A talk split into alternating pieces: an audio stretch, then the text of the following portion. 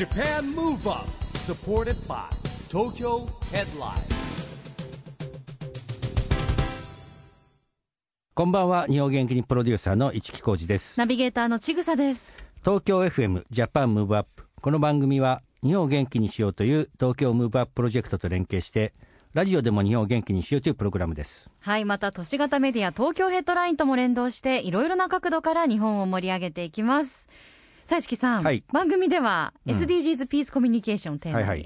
い。結構もう数年お届けしてはい。いますね、うん。もう私たちの中では SDGs という言葉だいぶ定着してきていますけれども、市木さんは個人的になんかアクション SDGs え個人的にって今やってることが全て SDGs おでーすから。まあ個人もあんまりないですよね僕の場合はね境がね、うん、何か日頃の生活で意識されてることとかありますか？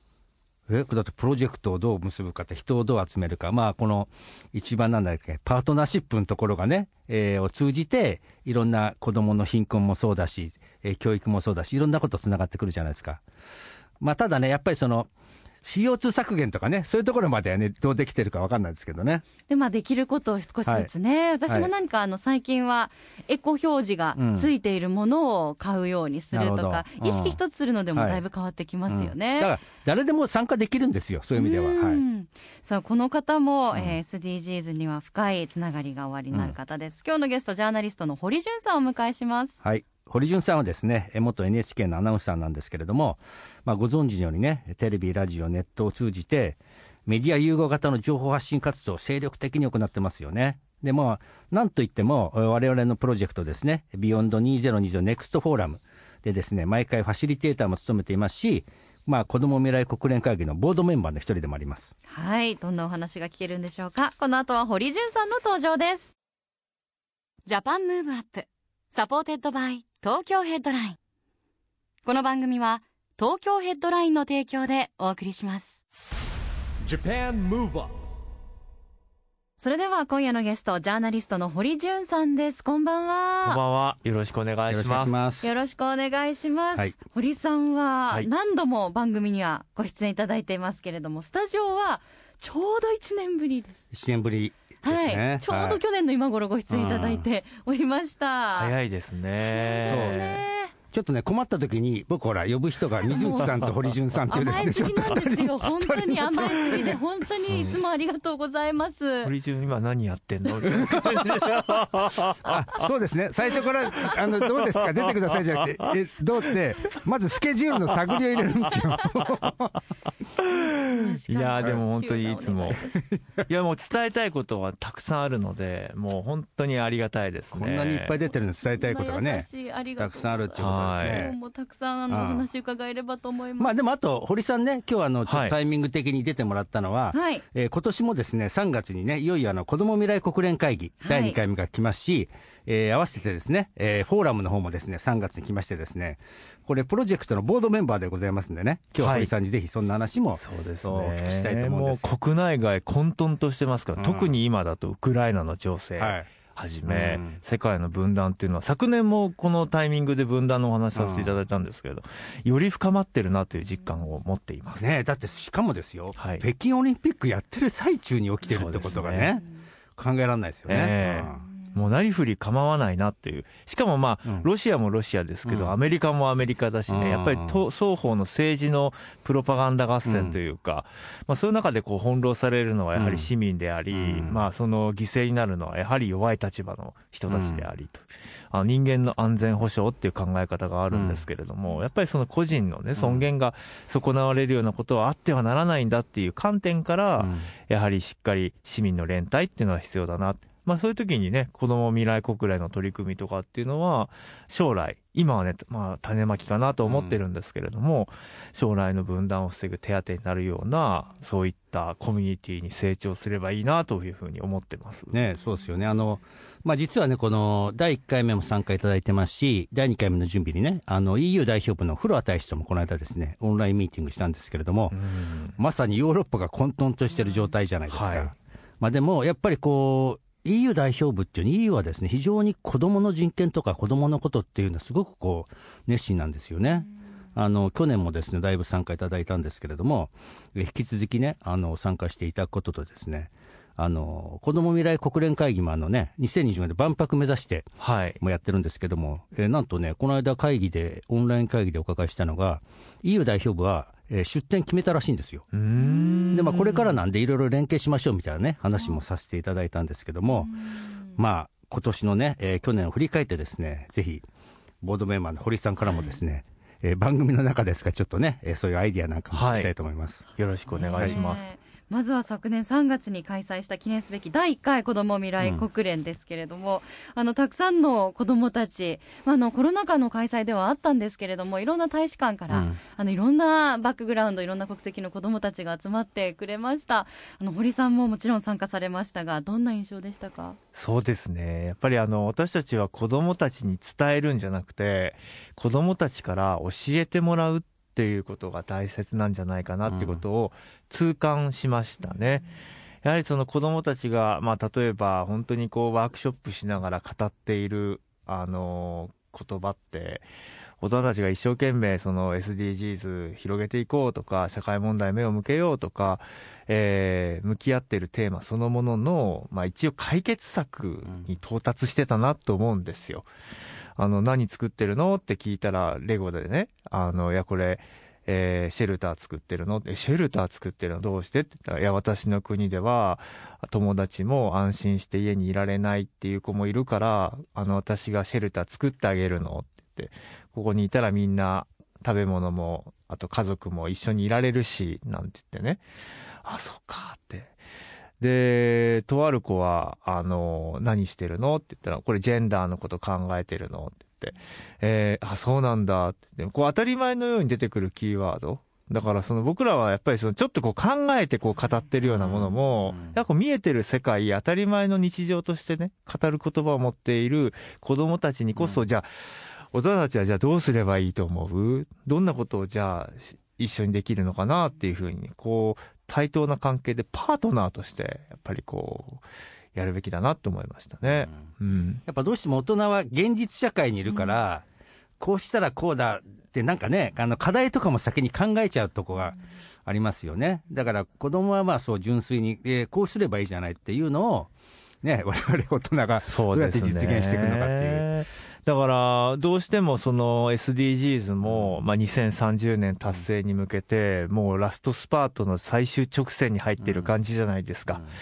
でもまだまだ上滑りしてるところもあるのかなって思うんですよ。うん、あの、グリーンウォッシュとかね、SDGs ウォッシュみたいな言葉があって、まあただそのファッション的なもの、ブランドイメージ力向上のためにやっているようなものではなくて、まさにその子供たちが困っている友達のことを助けたいとか、えー私も悩んでいることに対してこういうことをしたいとか、具体的なその現場とアクションに基づいていろいろこう動いていくべきで、はい。だから、うん、その辺がね、やっぱり、あの、子供未来国連が示す一つの可能性だなと思ってます。大人たちまだ議論してる場合じゃないよ、早くやってよっていうね。うん。確かにねいろいろあるよっていう。うんまあ、そしてね、まあ、2030年が、ね、別にゴールではないですもんね、その後のやっぱ堀さんにね、このプロジェクト一緒にやっていく中でいうと、本当にこうなんかな、進化すれば、文化が進化すればするほど分断が起きちゃってる感じしますよね。そうですね。やっぱりこう多様性って素晴らしいけども、その分やはりこうなかなか共有もしづらくなるし、自由に人々がこう発言できたり自分の思いをあの誰かに伝えられなくなると、やっぱりそれは孤立の方に向かっていきますよね。だから多様化して100人いれば100通りの考え方あるよね、100人いれば100通りの暮らしあるよねっていう後に、こう、連帯するってことを一つのゴールにしておかないと、うんじゃあそちらはそちらで勝手にどうぞっていうふうに。そうそこ難しいですよね、バランスがね。はい、そうなんですよ。うん多様性のジレンマってあるじゃないですか。だからお互いにこう興味を持ち合える、おもんぱかれる、うん、そういう、それはやっぱり、努力が必要なのかなとも思うんですよ。知ろうとする努力、伝えようとする努力、うんあと誰かが何かを言っても嘲笑しない、冷笑しない空気とか。やっぱり人と違うことって、こう、マジョリティにいれば安心して言えるじゃないですか。うんみんな一緒だと。で人と違うことって、マイノリティになった瞬間に、ちょっとうん周りの様子を見て、ちょっとやめとこうかな、今。変な目で見られると困るしとか、うんなんか突拍子もないことを言うと、周りが、お前、バカなこと言うもんじゃないみたいな、うん嘲笑ったりする。ああいうことの慣れの果ては多分分断だと思うんですよ。で、子供たちってやっぱりすごく、先ほど市木さんおっしゃったように、えー直接的にね、やっぱりこう、ピュアにいろいろ発信してくれるじゃないですか。だそれを、そんな現実見ろよみたいな風に言うんじゃなくて、真剣にやっぱり、だよねって言って、だよな、どどうするみたいなことをこう話し合えればいいのかなっていうか。うん。まあだから、ほ原点に帰ればですよ、コミュニケーションって結局ほら、友達をいかに作れる、友達がいるかみたいな話を僕と感じてて、このコロナ禍で余計になってくるでしょ、オンラインとか、便利なんだけど、オンラインとかリモートとかになってっちゃって、直接のコミュニケーション、だから、今よく言われる、堀さんはプロフェッショナルだから、どう思いますかと聞きたいんだけど、ほら、今ってこのコミュニケーションをするのの学問になってっちゃって、実はコミュニケーション軸ができんじゃないかぐらいのね、時代になってきちゃってるじゃないですか。これはね、だからね、本当にこう、ただ時代は、ね、そういう部分はあるのかもしれないけど、だからこそ、こう、なんていうんですかね、このコミュニケーションってはいいう手法のね、ええ、ええ、ええ。こう、リアルな触れ合いとかっていうのも、こう、大事にしなきゃいけないかなと思ってるんですけどね。そうですね。僕は、二方向のコミュニケーションを大切にするべきだと最近思っているのは、一つには、自分とのコミュニケーションをすごく大切にするべきだって思うんですよ。やはりその不安とか、やはりその、先行しやすい時代じゃないですか。うん。で、今混乱も世界各国国内含めていろいろこう深まっているので、どうしてもやっぱこう他者の何かにこう翻弄されたりとか、うん。ちょっとしたポットでの情報とかに心が揺さぶられたりとかして、でその前に私はどう思うのかな？とか、私はどんな言葉を持ってるのかな？とか、うん。私は誰かに何か自分の気持ちをちゃんと伝えられるのかな？とか、ちょっと自分の気持ちを整理してみようとか、自分のこのモヤモヤを言葉に置き換えてみようって。で、それが練られたものができた時に誰かにポッと伝えた時に、あ、それめっちゃわかる。とか、あ、それ実は言うと僕も思ってたんだ。とか、あ、じゃあ一緒に何かやるってういうん。ことになると思うんですね。で、次にはもう一つは、やっぱりその言葉と向き合うと言葉のバリエーションがどんどん広がっていくと、なんか楽しいとかつまらない、悲しいしか言えなかったことが、だんだんだんだんこう他の言葉でも言い換えられるようになってくると思うんですよ。そうなった時に、その言葉に合致してくれる人が必ず世の中に現れるんじゃないかなと思っていて、ただ悲しいだと、ううん。ん、俺は別にそんなことないようだけど、悲しいんだけど、なんかよくよく考えてみたら、それって悲しいっていうよりかは、なんか悔しいとかむやし、虚しいかもしれないとか、虚しいっていうよりかは寂しいかもしれないとか、なってきた時に、あ、悲しくはなかったけど、なんか確かに寂しくはあるよねとか、そういうところで、ああ、ああって共感が広がってくるかもしれないなと思っていて。うん。いや、それはね、本当にその、このプロジェクトにも参加いただいてます、あの、電通コピーライター、安倍光太郎とね、はいよく話す、彼もよく本出してて、僕、彼にすごく学ぶとこありますよ。その、同じ言葉の表現によってう、ん。伝え方によって全然変わるじゃないですか。で、時間って戻らないから、例えば、なんかちょっとね、イラッとして怒りがあっても、その言葉を吐くより、ちょっと待って、言葉を変えることによって、やっぱりまたこう、なんていうの、ゼロがマイナスからまたプラスに戻るみたいなね、ことを考えたりしてね、でもまだまだね、そこまでいけない、こうね、日々勉強だなと思う感じますよ。いやー、そうですね。言葉って本当大事ですよね。いや、本当そう。今のね、ウクライナをめぐる、こう、緊張関係を見ていても、まあ、まずは基本的には、まあ、軍事力を背景にしているものの、やっぱり言葉の応酬じゃないですか。で、非常にこう、先鋭化された言葉がぶつかり合ったりとか、一見簡単な言葉なんだけども、その言葉の意味っていうのが捉え方によってはこううん全く違う。あの、まあ、それは言葉の良さでもあり、言葉のこう、危うさでもあると思うんですけれども、だから今こそ今おっしゃったように立ち止まって、ううん、ん？どういうことなのかなとか、ん。つまりそれは何？みたいな風に、こう、おのおのが一回こう向き合う時間がむちゃくちゃ重要だと思うありますよね。わけもわからないうちに。に戦争になってたりしますからね。そう、意外とそれでほら、例えば大統領の決定権者の言葉がストレートに会話じゃなくて、間に一人入ったりして、またちっちゃ違ったね、そうです座ったり、また通訳もいたりとか、うん。ありますよね。うん。本当にあのいろんな意味で言葉の力っていうのを、特に今、SNS 時代ですから、より感じる局面っていうのは多くなりましたよね。だからその子ども未来国連のその凄みっていうのはそれぞれこのなんだろう文化とかその歴史とか慣習とか考え方がそもそも違うそれぞれの地域で育ってきた子たちが同じテーブルに座ってお話をしていく。だから見ていると、あ、あの国とこの国の子たちは割とこう、国家としては緊張関係にあるけど、はい喋ってるなうんどんなことを喋るのかなとか、笑ってるなとかね、思いましたよね。そこでその親御さんうんとかがこう後ろとかで見てて、うん。その休憩時間にお話とかされているシーンもあったんですよ、うん。はい。前回。これもまたねうん、可能性をすごくこう感じるところで、やっぱり、う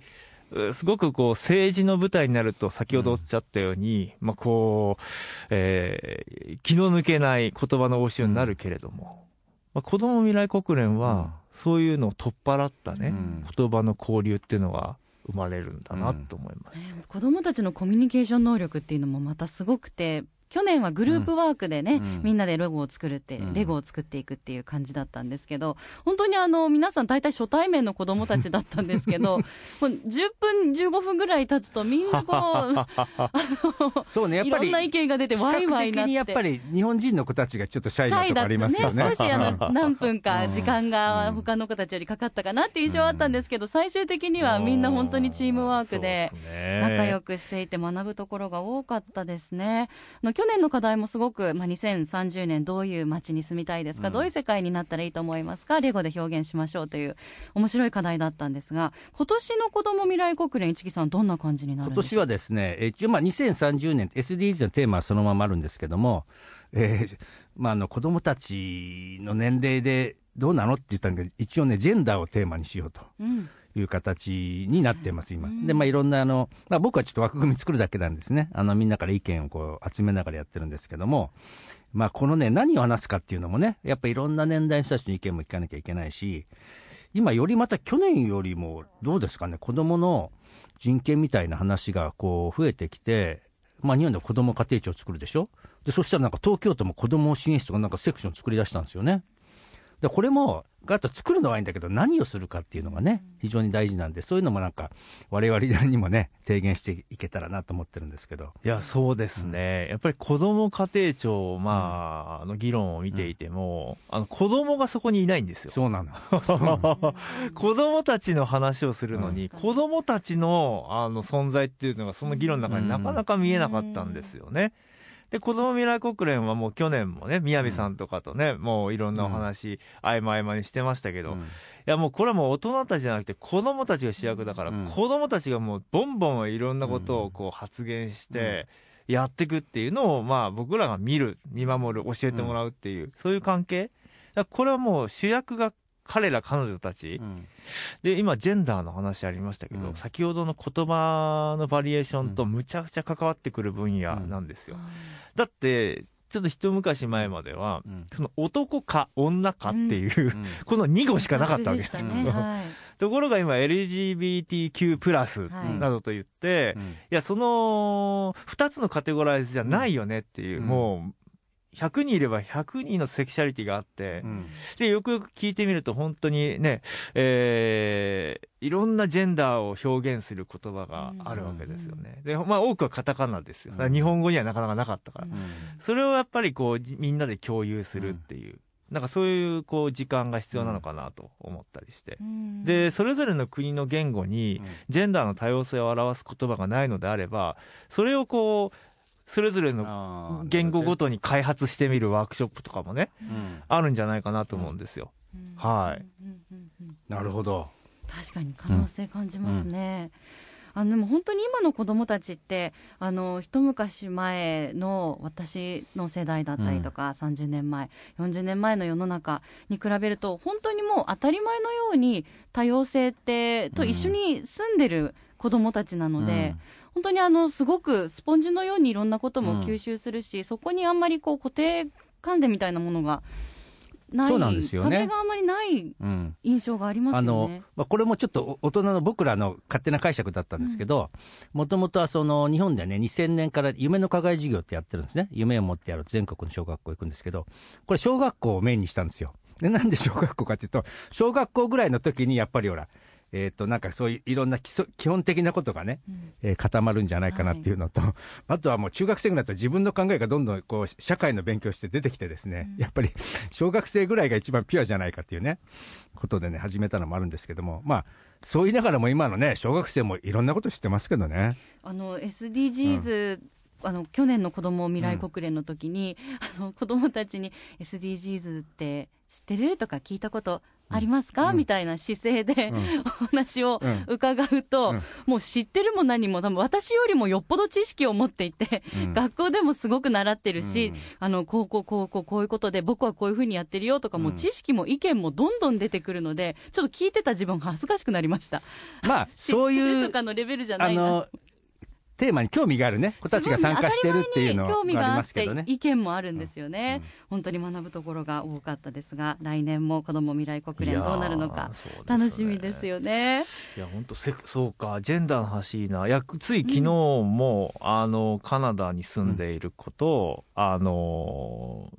ツイッターのねスペースっていう機能でお話ししたんですけど、まはい、あ、その子はあの私はパンロマンティックですって言うんですよジェンダーに関しては。うんえパンロマンティックって何？って言ったら、一緒にいた、えー方があ私はパンセクシャルなんだよねって言って、えええみたいになるじゃないですか、うん。いやその、ま、ずいろんな性性別を問わず私は恋ができる、うん。けどあんまり性的な関係とかはあんまり興味がないんだよねって言ってそれパンロマンティックって言って、あ私はまあパンロマンティックじゃなくてあのどちらかというとまあ性的なことも含めてあの共有できればと思ってるからパンセクなんだよねみたいな話してて、うん。これもだからその言葉が多様化していくことによってようやくあそう同じ 例えばトランスジェンダーとか、あー語る時にもそれぞれのやっぱ違いが見えてきたりとかする、うん。なんかねそれはやっぱりね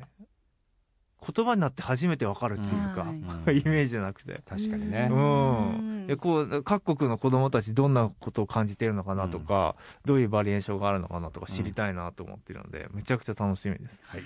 言葉にもアンテナを張って我々もね、うん常にこうどういう新しい言葉が生まれるのかっていうのを注視していかないといけないですよね。さあそれではここでぜひ、えー堀潤さんから日本を元気にする一曲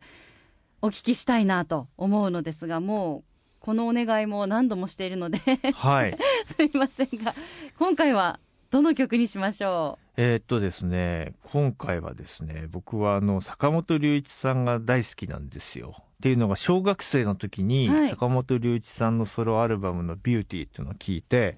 そこはあの、民族音楽とかがベースになってたんですけど、音楽ってすごいな、そこから世界に関心を持ったんですね。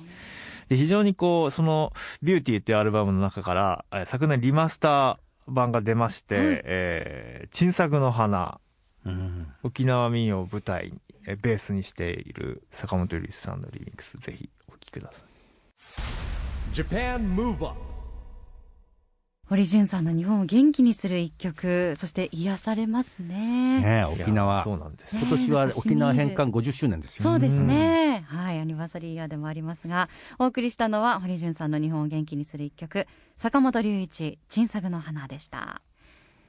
今夜のゲストはジャーナリストの堀潤さんです。後半もよろしくお願いします。はいよろしくお願いしますさあ堀さんは、はいはいあのコロナ禍でも本当にいろんなところに行かれて現地で、うんまあ、取材を活動されていたわけですけれども、やっぱコロナ禍での取材活動ジャーナリスト活動っていうのはうん。もう本当に想像以上の大変さがあるんじゃないかないとちょっ。と腕組みしちゃいますね。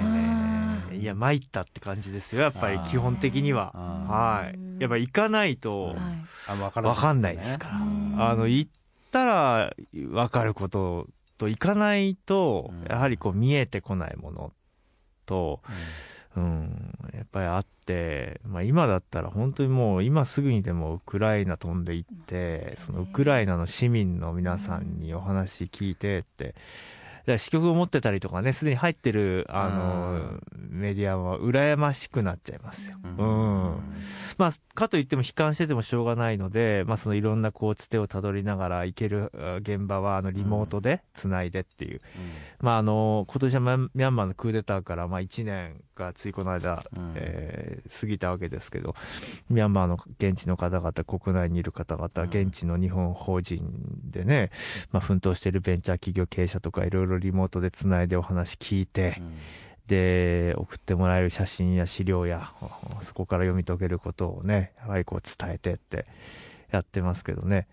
やっぱりこう、まあ、さっき前半言葉の話しましたけれども、うん言葉じゃないなっていうのはやっぱあるわけですよ。で、しかもこう、事実とか現象だけで世の中語れるもんじゃないなっていうのもやっぱあるんですよ。それは言葉にもできないし、そこにはイメージしかないような、もわっとしたもので人々は繋がれるっていう思いもあるので、よくわかんないけど、ただただお互い無言でうなずき合いながら、うんうん、だよなっていう、ああいうものがね、やっぱりこの期間に失われていった。まあ僕なんかはまだいいですよ。経験があるから。まあ少ないけれども。今の子供たちですよね。この2年の間でどれだけの機会を失ったんだろうかと思うと、なんとかつなげてあげたいなっていうか、そういう機会を作ることに、こう、大人たちが今度は不信したいなっていう。まあ、国内だけで言ってもね、まあ、僕らもさっき夢の課外授業もそうなんですけど、まあ、運動会ができなくなった、学芸会ができなくなった。でね、例えば卒業する小学生も6年生の子たちは卒業旅行もなくなったりとか、これって大人のほら、僕らまだリカバリー聞くんだけど、戻らないですもんね、小学校6年生の1年って。だから本当になんか、まあ、いろんな規制がある中でも、あの、こう、対策を練ってやってあげると、本当に喜ばれるんですよ。もうね、だからもう日本国の首脳の皆さんにはですね、もうノアの箱舟を作ってあげてほしい。子供たちは、もうその特別なビザを出してでも、うん特別のサポートをしてでも、この機会に体験を求めている子たちと、うん国の費用でアフリカでも中東でもうん。ヨーロッパでもアメリカでも好きなところを行っといでって、責任を持って送り届けるし、責任を持って安全に返す。そのための日本は外交を築いてきたんだと。うん。なんかそんなことをやっぱり、なんかそうだ、だかうんら、ここのね、プロジェクトも発展してったら、その、海外でややるときに日本の子供たちを連れてってあげるぐらいのね、おっしゃる通りですね。できたらいいですよね、このコロナ禍をこう。逆もできすますよねね今日本おいでと。ううんん。あ、その、感染者はね、じゃあ、うちの国はどこどこの比べるとこういう体制でやってるから安心しておいで、みたいな。で、ここで経験積んだり勉強しなっていうふうに言ってあげられるようなね。今こう、完全に逆の方向になっちゃってますから。そうなもうほぼ鎖国状態でうん日本に行きたいと思ってくれてた人たちがなかなか入ってこれずに、留学生のね、子たちがこう SOS をこう SNS を使って、どうか日本に入れてくださいって。なんね、か、でやっと3うん月に、ね解除されるこことにはなりましたけど、ね、あの意外と申請書類とか、あの緩和されたっていうけど、もともとが結構ね、複雑ですからね、あれね。ですよ、本当に。で、まあ、世界もそうなんだろうって思いがちじゃないですか、うん。日本にいると。うん。僕が聞いてる NGO 職員の皆さん、各国飛び回ってるのを聞いてると、うん。やっぱりね、もう、あの、あれですよ、国際線は満席ですねとか、空港の手続きもすごく緩和されましてと、アフリカなんか特にもう、ほとんどコロナっていうことを意識せずに、えー行き来しているのがまあ日常で、まあ、その中で、まあ、その何かが発生した時には対処するけれどもと。うん。だからそんな風に世界が動いているのを見ると、あ今日本、本当に今の様子でいいの？大丈夫なの？っていう風に逆に思ってしまうという話もありました。まあ、まあ、それだからこそ、まあ、とは言ってもね、あの、オミクロンの中でも、えー諸外国に比べると、先進国に比べると日本はある程度抑え込んできているという、まあ、事実もあるわけですけれども。まあでもその、子供たちの特に機会はなんとか作ってあげたいなって思いませんか、皆さんもどうですか？子供の時の2年と大人になってからの2年って本当に重さが違いますからね。まあ、だからあの去年もね、コロナ禍でこ子ども未来国連会議やったわけですけど、まあ、万全の体制で、でも僕らはもうちょっとリアルな、ちゃんと対策を取って、開催することをね、うん今年はまあまた目標としてやっていきたいなと思ってやます。りましょう、うんもう本当に。あの番組ではピースコミュニケーションという言葉をあのよく使わせていただいて、テーマの一つにもなっているんですけれどもまさにあの堀さんは取材する上でもこのピースなコミュニケーションという姿勢が必要不可欠になってくるんじゃないかなと思うんですけれども取材する上で何か常に心がけていることコミュニケーションにおいてここは絶対に守りたいと思っていることってありますか？うん。先導的な言葉を使わないっていうことですね。はい。なるほど、ええいやーなんだろうね。おっかないね、怖いねとかいう一言でさえどう作用するのかなって、やっぱり注意深く思いますよ。うん。いやうんーどこどこの、うん、どこどこの国おっかないねなんて、やっぱり絶対口が裂けても言わないようにしようと思いますよね。そんな、あのー短絡的な言葉で語れないでしょう、本当は。うん。でもそれも聞かれた方、言った方、はい生まれた空気っていうのは、もうおっかないだったらもうおっかないで支配されちゃって、うんそれ以上なかなか思えないですよね。なるほどね。あそううだな。んでも使いやすいから、こう感情に関わる言葉っていうのは、うん、ポンポンポンポン飛び交うんですよ。オピニオンは飛び交いやすいんですね。でも事実っていうのは、なかなかコストもかかるので、掘り起こすのにも、把握するのにも。で、まあそんなに事実っていうのはドラマチックでもなかったりすることの方が往々にして多いので、えー心が躍らないのかもしれない。こう忍耐力が必要なものでもあるんですよ。でも、今だからこそね、そういったこう、先ほどの踏みとどまってっていう話がありましたけども、はい淡々とした、粛々とした、うん、ものを、あの、みんなで味わうっていう、みんなでそれに一回向き合ってみるっていう、感想を言うのはまだ早いと、ううん。ん、まず見ようっていう。うん、まあそういうことはいつもこう心がけています。ただ、今 YouTube にしても、ね、えー TikTok にしても、いろんな表現がね、うん。満ち溢れていて、SNS 素晴らしいなと思います。素晴らしいなと思う反面、やっぱりすごくこう、見出しが踊るっていうか、うん、人々のこう感情面を焚きつけていくような表現もすごく多いなと思っているので、はいうん、そうじゃない伝え方もあるんだよってことは、もうすごくこう探求していきたいなと思います。ありがとうございます。もうまだまだお話尽きなくてね、伺っていきたいんですけれども。いやもう3月はですね、フォーラムと子ども未来国連会議ね、本番がありますんで、はいはいそこでも堀さんに、楽しみはいです。あの、はい参加いただきますので、よろしくはい、よろお願いします。しくお願いいたします。今夜のゲストは堀潤さんでした。どうもありがとうございました。ありがとうございました。Japan Move Up, ここで東京ヘッドラインからのお知らせです。東京ヘッドラインのウェブサイトではオリジナル記事が大幅に増加しています。最近の人気記事は？岩田貴則は頭のてっぺんから足の先まで色気を放つ。禁断愛演じた篠原涼子は聖母マリアタイプ。TRF、ダイス、倖田來未、ピコ太郎ら小児がんと戦う子供たちにパワー届ける。芦田愛菜11歳まで私もホグワーツに行くんだと世界に一つの杖を手にファンタビ最新作を応援。バズ・ラ・ナイトイヤー第20回。ザ・ランページ浦川翔平。ベジ郎の魅力を竹川代表取締役に聞く。などがよく読まれていました。その他にもたくさんの記事が毎日更新されていますのでぜひ東京ヘッドラインウェブや SNS をチェックしてくださいね。Japan Move Up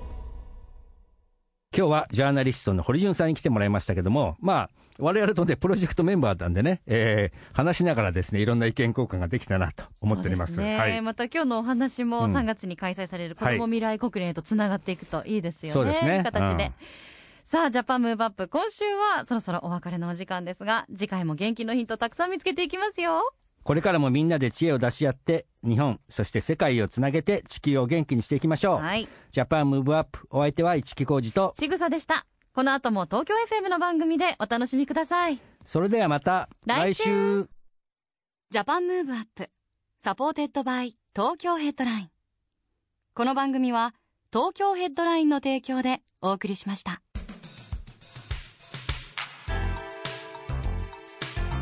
Japan Move Up